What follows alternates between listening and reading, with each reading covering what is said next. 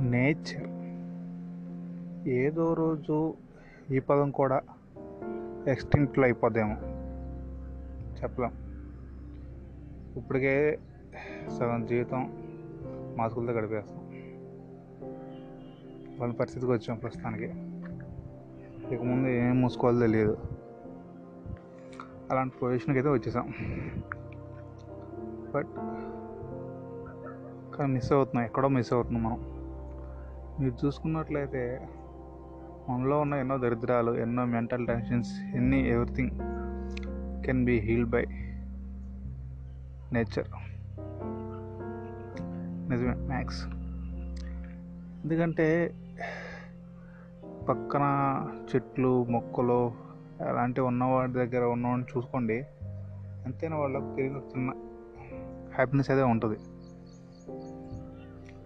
మీరు చూసుకున్నట్లయితే ప్రతి చెట్టుకి ఒక యాక్షన్ స్టోరీ ఉంటుంది. ప్రతి మొక్కకి ఒక లవ్ స్టోరీ ఉంటుంది.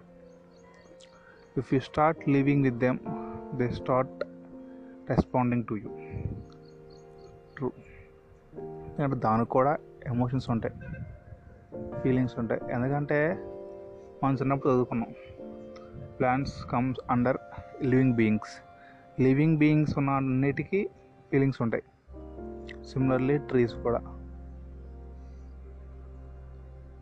మీరు అలా ఒక రోజు ఇంటి ముందు పెద్ద చెట్టు ఉందనుకుంటే దాన్ని అదే రెండు నిమిషాలు అలాగే చూసుకుంటూ చూస్తూ కూర్చోండి.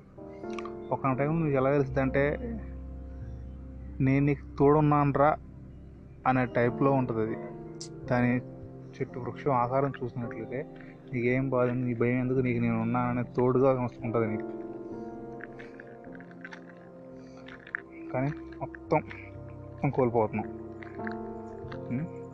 నువ్వు ప్రకృతిని కాపాడాల్సిన అవసరం లేదు. నువ్వు నేను ఎవరైనా ఎవరు కాపాడాల్సిన అవసరం లేదు.